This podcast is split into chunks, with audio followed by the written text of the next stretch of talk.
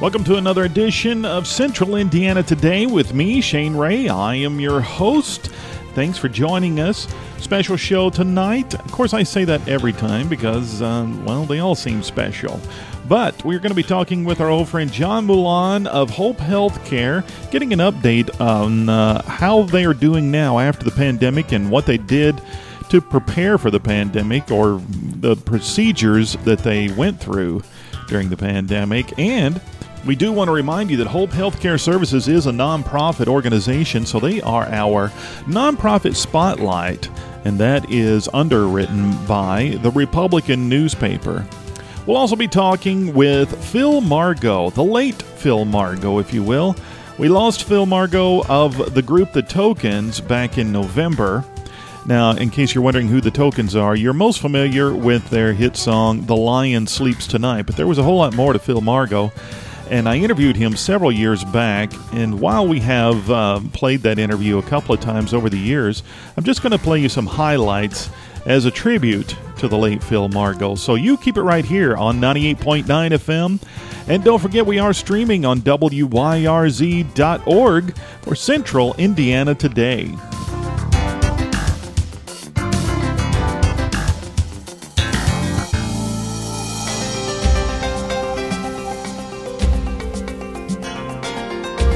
Central Indiana Today. Shane Ray talks with the newsmakers in and around Hendricks County.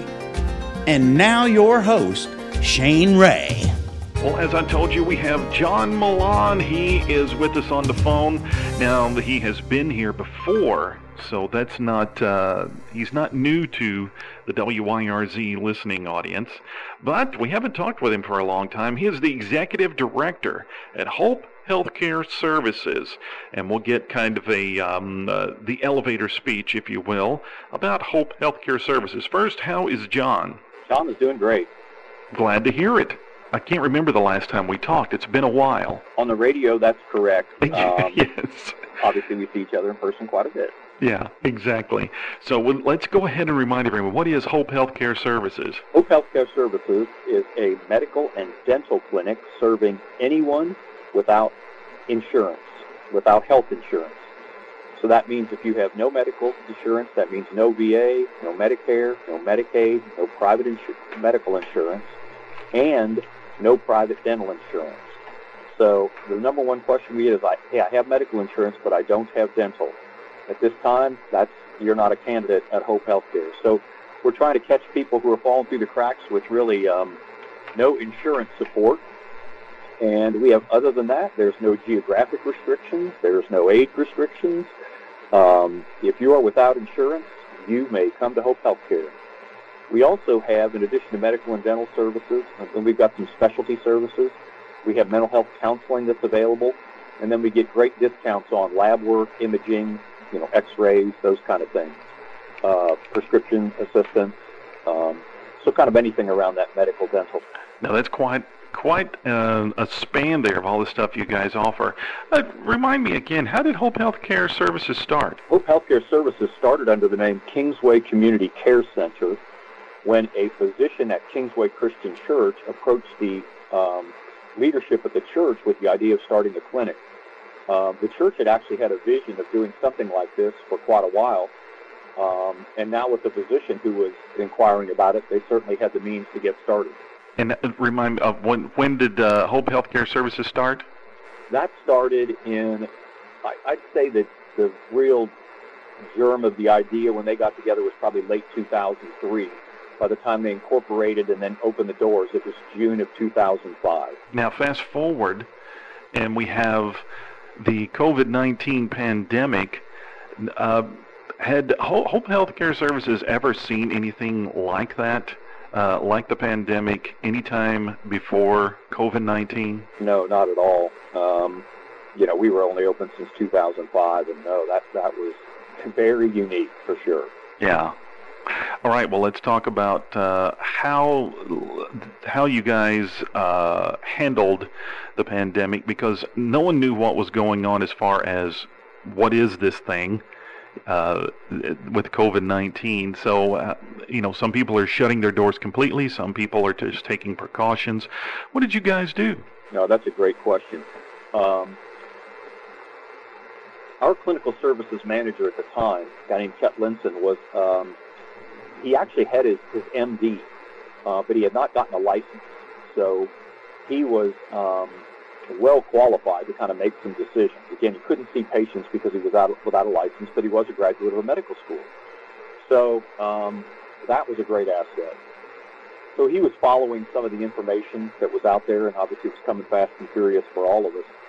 But one of the first things we did was um, we did shut the door, but we didn't close.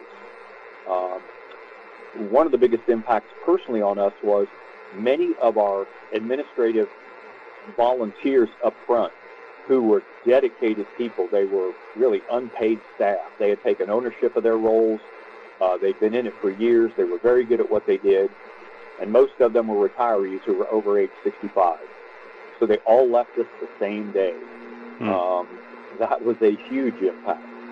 Um, so suddenly we were very short staffed uh, because, again, we just relied on those volunteers. Um, so at that point, um, we did a lot of different things, but one of the things that we did uh, was we reached out to students. Now, we had had students here before, and we weren't really enthusiastic about having students in the past. We had some from time to time. We certainly didn't rely on them. But quite honestly, um, Avon had approached us about a program, uh, Avon High School, with some of their seniors who were interested in healthcare, and we offered to take on one student um, a student named Lexi Carmack, and she was five star. Wow. Um, they come for uh, generally two um, of their class sessions per per day, so it could be morning, could be uh, the uh, last two of the day. And she was so good, we began really to open up the students, which was also good because we were shifting to uh, incorporating a lot of technology to deal with this. For example, I said we shut the front door, but we got a video doorbell. So patients would announce themselves through the video doorbell. Then we would let them in one at a time. We really didn't have a waiting room open for people to sit and congregate. We would take their blood pressure and, and uh, their temperature, which was very common. Mm-hmm. Um, you know, had a series of questions to kind of uh, screen for COVID because there was no treatment for COVID, so there wasn't much we could do except send them home or to the ER if their symptoms were severe. But the video doorbell was one. Um, we began um, telehealth immediately. You know, we signed up for a uh, uh, service that's uh, HIPAA compliant and began to do a lot of visits, uh, especially things like um, prescription refills for somebody who we had seen in the past. So we limited the people that did come in, and, and if they needed to, we certainly did. But now everyone was wearing masks, patients and staff alike. We did a lot more cleaning. Um, not that we didn't clean before, but right. you know, if you touch that, we're cleaning it. yeah. um, we even did car side visits, um, almost like you see at restaurants where you pull up and you tell us what number you're in, and we could go out and check blood pressure quickly and and temperature and things like that. So we had some car side visits we instituted for a while. Um, and again, one of the benefits of having students, and again, we've continued with students who've been phenomenal, um, is that they are very tech savvy. so, uh, and again, I'm not I'm not putting down our, our senior adult uh, volunteers who were here previously. I'm 63 myself, so you know they run circles around us and teach us many many things. So uh, it was great. So the timing of that really was kind of advantageous because we've we've done, done away with the video doorbell now, or waiting for this back open. But we've maintained things like uh, telehealth as an option. It's certainly not the only solution and for every patient, but that's increased our geographic um, reach a bit as well. If people may have transportation problems, you know, we may be able to do a, a video session for someone at a distance and uh, or for other circumstances, transportation problems. So really, it, it we came out of this a much better clinic um, with new services to offer, um, technology. Uh, we switched uh, EM, uh, electronic health record software in the midst of that. We instituted uh, dental electronic health uh, dental records. Um, we we institute we put in some air filtration systems, uh, especially um, in the dental area with uh, airborne particulates and things like that. And our dental folks were pretty much you know N95 gowns, um, even shields at some point. It was uh, their call, but um, you know N95 masks were were used. Mm-hmm. So yeah, there were quite a few changes, but overall, um, again, I think we were a stronger clinic, and, and there was not one day we were closed due to some heroic efforts by staff, not named me. Uh, when do you can you remember when uh, you actually opened the front door again uh, for and did away with the uh, video bell? Um, I do not. Um, I would say that would probably be late, or maybe the third quarter of 2020. Hmm. Um, again, we would still let people in, but it was kind of a one at a time situation, yeah. or someone that maybe did a translator, or someone that was accompanying a patient. But again, we would meet them right there at the door, and, and we moved kind of the triage right to the front door. So they would just take one step in, shut the door, and then we would test them and ask them questions and screen. Since then, everything uh, running as pretty much as it should be. Uh, no uh, extreme precautions having to be taken so far, like in the past. No, we we maintain the cleaning, we've maintained the air filtration, we've maintained the mask, um, that type of thing. We still have uh, telehealth as an option, as I said. So, um, so some of what we've kept, again, telehealth we're not using as extensively by any stretch because there is certainly value in, you know, seeing a patient in person and talking to them and Right. looking them eye to eye. Um, you know, feeling does this hurt? You know, Yeah. push here. Um, so, uh, but yeah, still an option, still used. Um, so yeah, we're we're like I said, just better with, with more options for patients right now. Yeah. It's a good thing. And it, uh, I should have, uh, when I asked that question, I should have said because of uh, the new variants of COVID. Uh, 19, th- you probably have to stay on top of when they say, okay, now there's a new one coming, it's Delta. Okay, now there's a new one coming, it's uh, Omni, whatever. You know, I mean, that, uh, and there's probably going to be more. Do you guys say, okay, everybody brace yourself, let's keep an eye on this, or do you, uh, what, or what goes through your mind, and, and what observations do you have to make? Well, the good news is, you know, the people seeing them are, are medical professionals, so they're licensed medical professionals. So we, we really just rely on them. And um, but yeah, we we still um, will screen for temperature, um, and then ask a series of questions. And, and the symptoms, as they may vary, um, the questions may change a bit. But uh, most people, I think, are are pretty used to having those questions asked now. Yeah, yeah, certainly understand that. All right, now, if folks uh, want more information, perhaps feel like they need to come to Hope Healthcare Services, what can they do? Uh, the easiest way would be to call us, and that's what we really encourage. Um, the reason is we have a number of specialists that volunteer, so you may have a specific need. Um, that, and we can explain on the phone kind of how to get started. It's not a complex procedure, but they should call 317-272-0708. And really, we have two messages, and I appreciate uh, being on today, Shane. One is we're here. A lot of people never heard of Hope Healthcare Services. Um, I've had people that literally live down the street that have no idea what we did here. Um, we changed our outside signing for that reason when I found out that. Um, but we we're here. If you're uninsured, that's why we're here. So we exist to serve you. But number two, if you're uninsured, most people that are uninsured are, are not thinking, boy, I think I'll just go to the doctor. Um, but we have we have caught recently some very severe cases of cancers, of um, you know, diabetes that was out of control, blood pressures that were out of control, literally Mhm. life threatening. And Yeah. it's because they put it off until they didn't feel good, some of the symptoms arose. So what I'd say is if you're uninsured, most people think, oh, I can't, I'm not going to go into a doctor. It's $150 a visit. It's, you know, a couple hundred dollars to get your lab work done. You know, it's $30 for your initial visit here. And after that, you can see a specialist for $10. Um, Hmm. you know, our lab work, our, our, our radiology, our um, the, the uh, prescription medication we can get are extremely inexpensive. You're talking about 10% of the market price.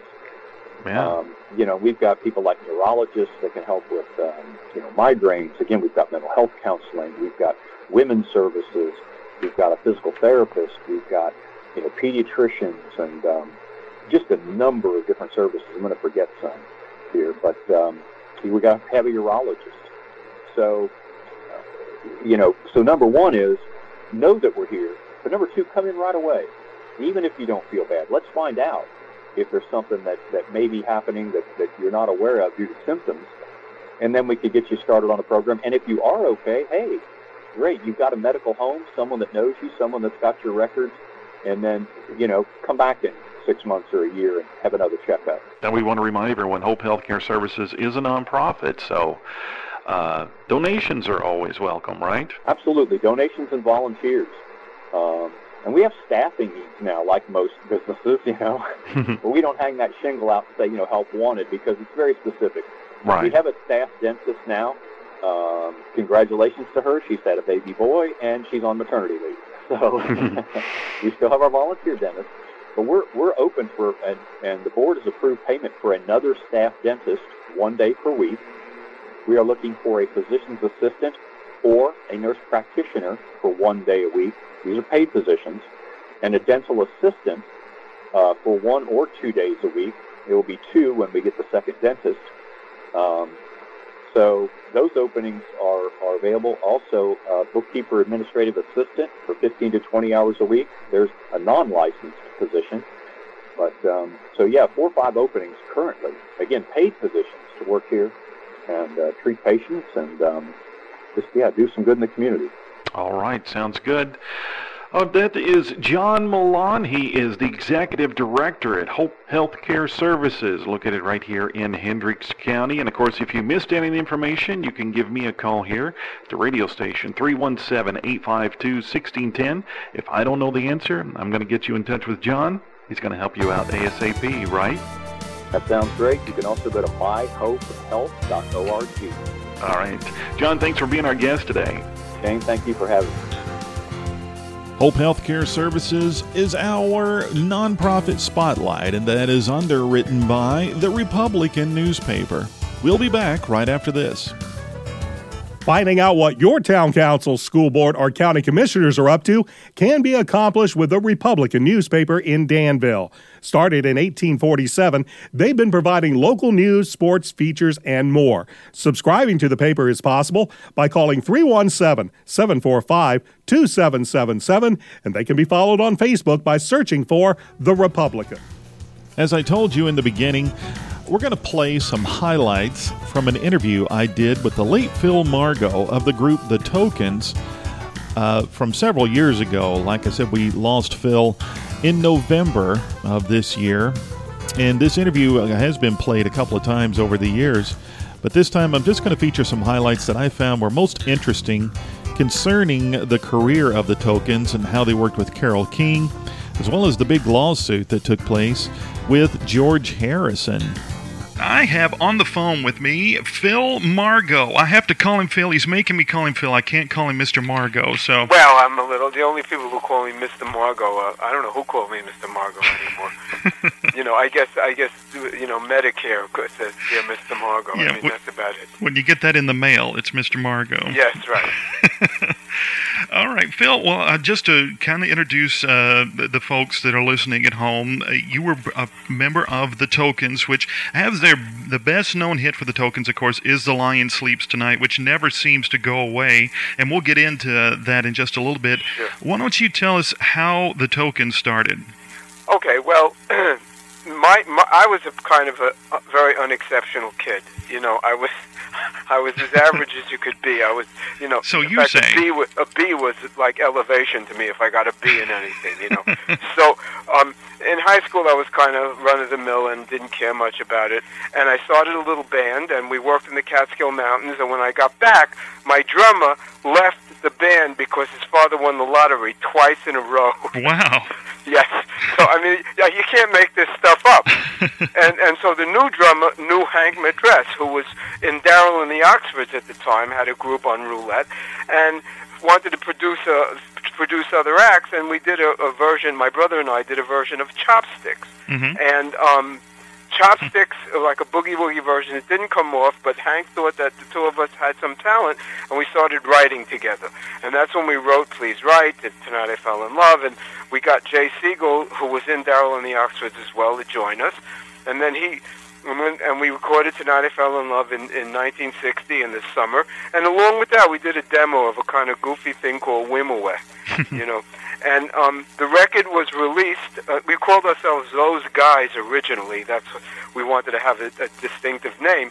But the guy at the record label said he didn't like that name, and we went to the Tokens because the guy Morty Craft at the record label had the original group on Melba Records. So that's how we got to the name the Tokens.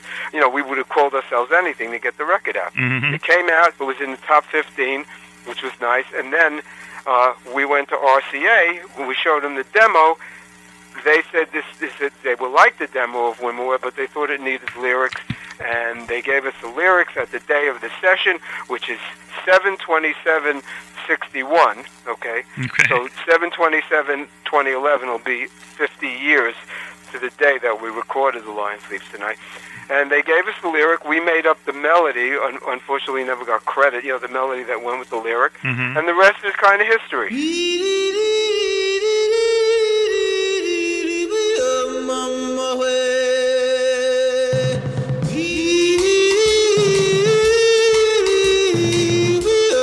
Let's back up just a little, though. Uh, you started out on Warwick Records in '61 with the Tokens. You were talking about tonight. I fell in love. You got to get on American Bandstand with that. Yes, that was amazing. I mean, after we recorded the song, and it was it was going to be released, and then he didn't like the name, so he held it up. But then he finally released it, and and we didn't see each other. The guys who made the record, you know, Jay and I, and Mitch, mm-hmm. and well, Mitch and I, Mitch and I are brothers, so of course we saw each other. Sure. But we hardly saw Jay and Hank. And then one night, Hank came by the house with the record, you know, which we went crazy, you know, because you, I mean, you, you know, the the movie um um that Tom Hanks made, you know, about the group, Uh, do uh, whatever- that thing you do. that thing you do. that scene where they saw the record was so true. I mean, I, you look at it and you say, "Oh my God!" I mean, don't forget, I'm, I was a civilian buying records, and now all of a sudden that's my record. Uh-huh. But but with that excitement comes the hope that hey, maybe it'll be a hit. You know, that's what happened. And of course, the first time I heard it on the radio in the car, of my father's uh, Oldsmobile, we went gaga. You know. and- So you then- remember the first time you heard it on the radio? Oh yes, it was in my father's car. We went crazy, just like they did running down the street. It was so it was so reminiscent of the truth, you know, because we, you know, any kid. Don't forget, my brother was 14 and I was 19. You know, and and, and we So were kids still, basically. Still teenagers making Yes, this we certainly kind were. of splash. Yeah, and it was just extraordinary to. Oh my, that's our song, and it was only you know it only ran a minute and thirty nine seconds. It was probably one of the shortest records in history, and and because of it, they kind of stuck it in right before the news or right after you know it- Mhm. when they had to fill some time, and so it, it, it wound up getting airplay that way, which was a consequence we hadn't even intended. You know, we just didn't feel like going back to the bridge again. you know.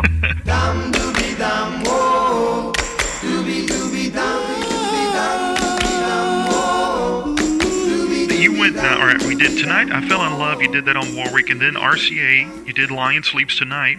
Right. And then in 1966, uh, had a top 30 hit with I Hear Trumpets Blow, and that was on BT Puppy. That was you guys' record label, right? That was our own label, yes, and, and you know, unfortunately, I mean, I Hear Trumpets Blow should have been a top ten record, and unfortunately, the only city that didn't get on it was New York. That you know, that would have made a difference was New York. Hmm. It was number one in a lot of places. Uh, you guys did a lot of songs and um, that were actually covered by other artists, and some of them you produced. One of them I didn't realize until I was doing this research. You guys did a great version. I guess the original version that was later put out by the Rockin' Berries. He's in town. He's back in Yes. town.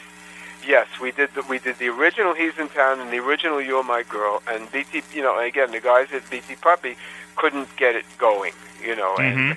Carole King was called us up and said, "I have a song for you." You know, and we said, "Of course." You know, we were very friendly. I mean, we used to go out to their house on weekends and hang out. And so, sure, of course, do it. and it was, it's, it's a beautiful record. It really is. Yeah, It's you a guys. beautiful record, and and it shouldn't have been lost, but it was. Yeah. So the Rockin' Berries got the credit for it after they covered our version, which is exactly the same. It, it sounds uh, pretty much exactly alike. I Yep. agree totally. Yep. Uh, you know, you mentioned Carole King there. Let's go back to uh, the chiffons. How did you guys hook up with the chiffons? Well, okay.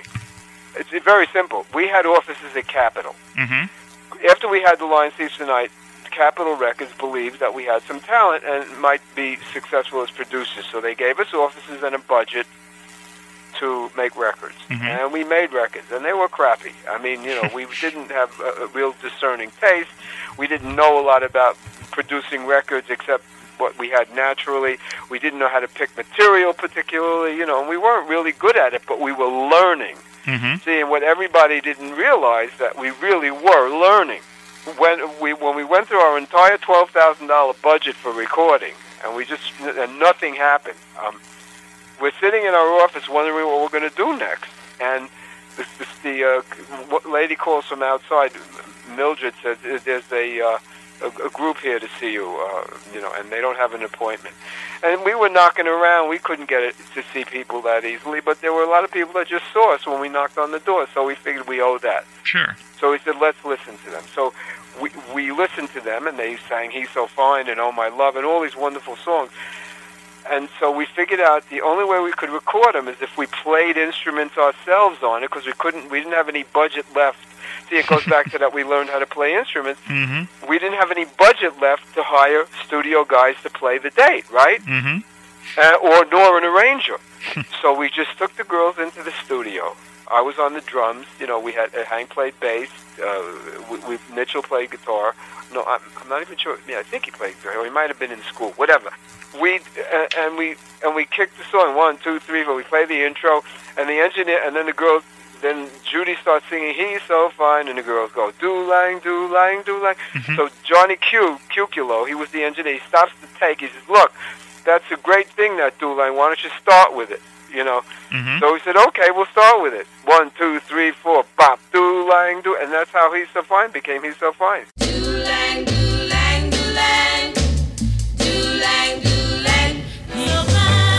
And we went around to 12 record companies, and they all turned us down. Every major turned us down. Every label turned us down. Hmm. Okay? We went to Laurie Records. They locked the door and wouldn't let us out until we made a deal. you know, it's like, it's, it's so, I mean, how it was, and, and Capitol, who we offered it to at first, one guy in the A&R department didn't like the girls group, and the other guy didn't like the song. How do you not like He's So Fine as a song? I don't You know, know.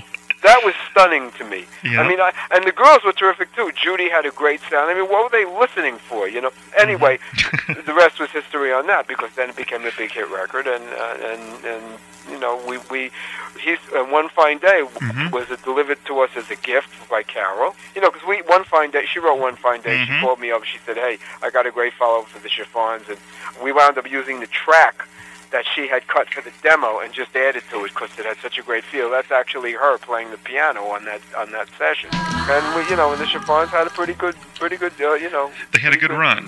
Run, yes. Yeah, and it also led to Randy and the Rainbows, Denise.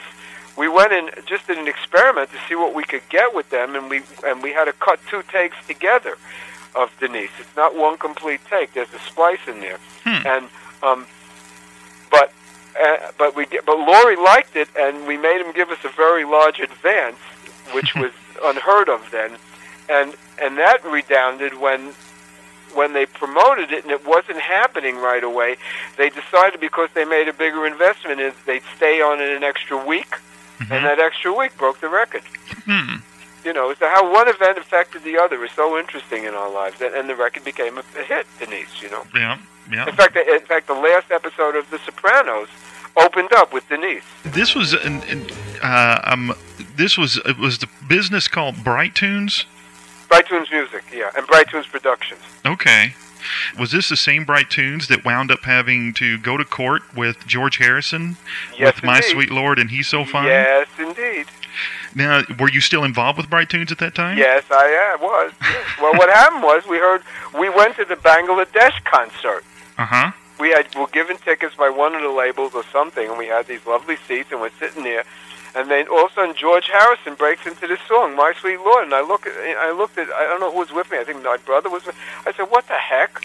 That's he's so fine, exactly." I mean, it's not even trying to hide it, you know. Uh huh. And I thought that that it was uh, uh, uh, an infringement on that melody. Well, sure. You know, I said, you know, hey, what is that all about? And so we we got lawyers involved, and they went to court, and and, and you know, we we prevailed to a degree.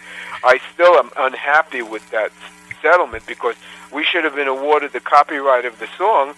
My sweet Lord, with a new lyric, with, with a "He's so fine," you know what I mean? We Mhm. should have been given that Sure.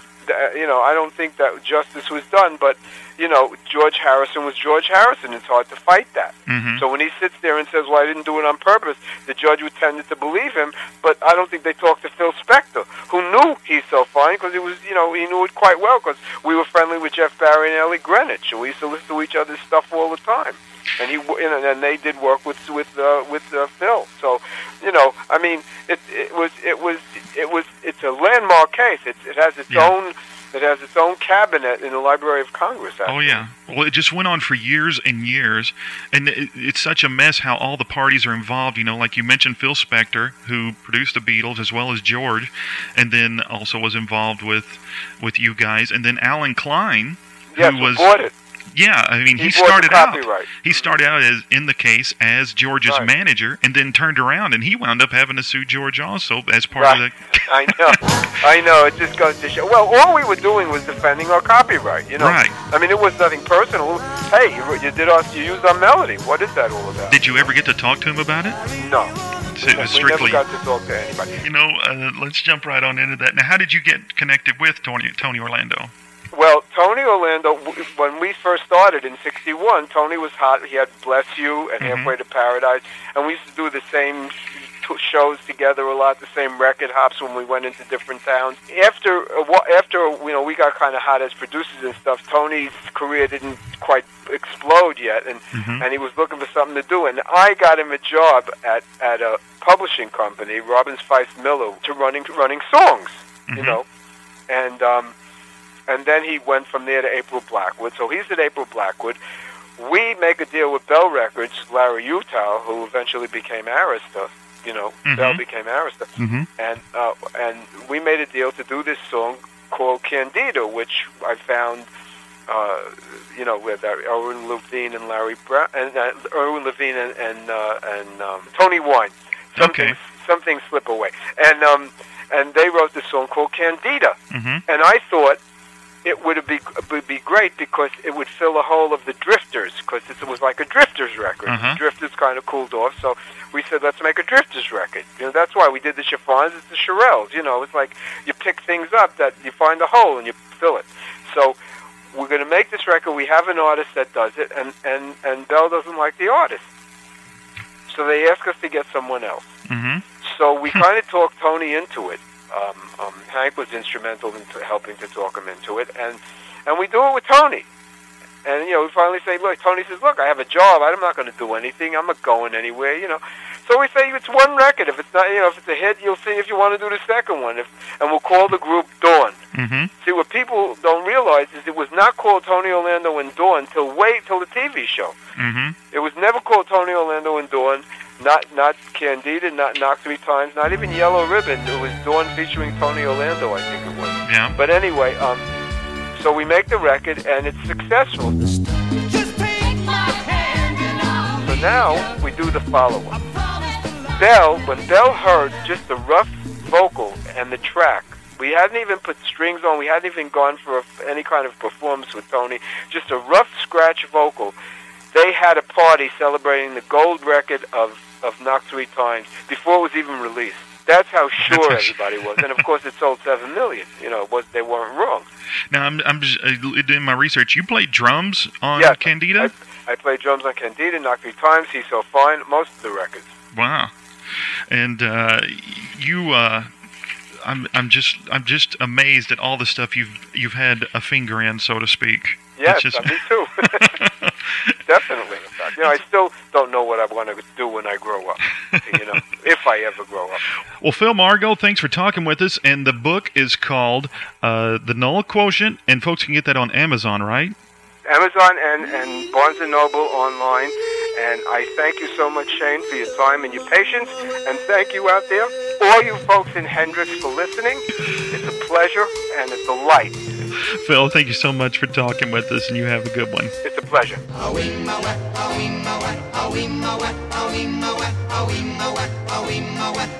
Well, there you go. The late Phil Margo of the Tokens. We will miss him.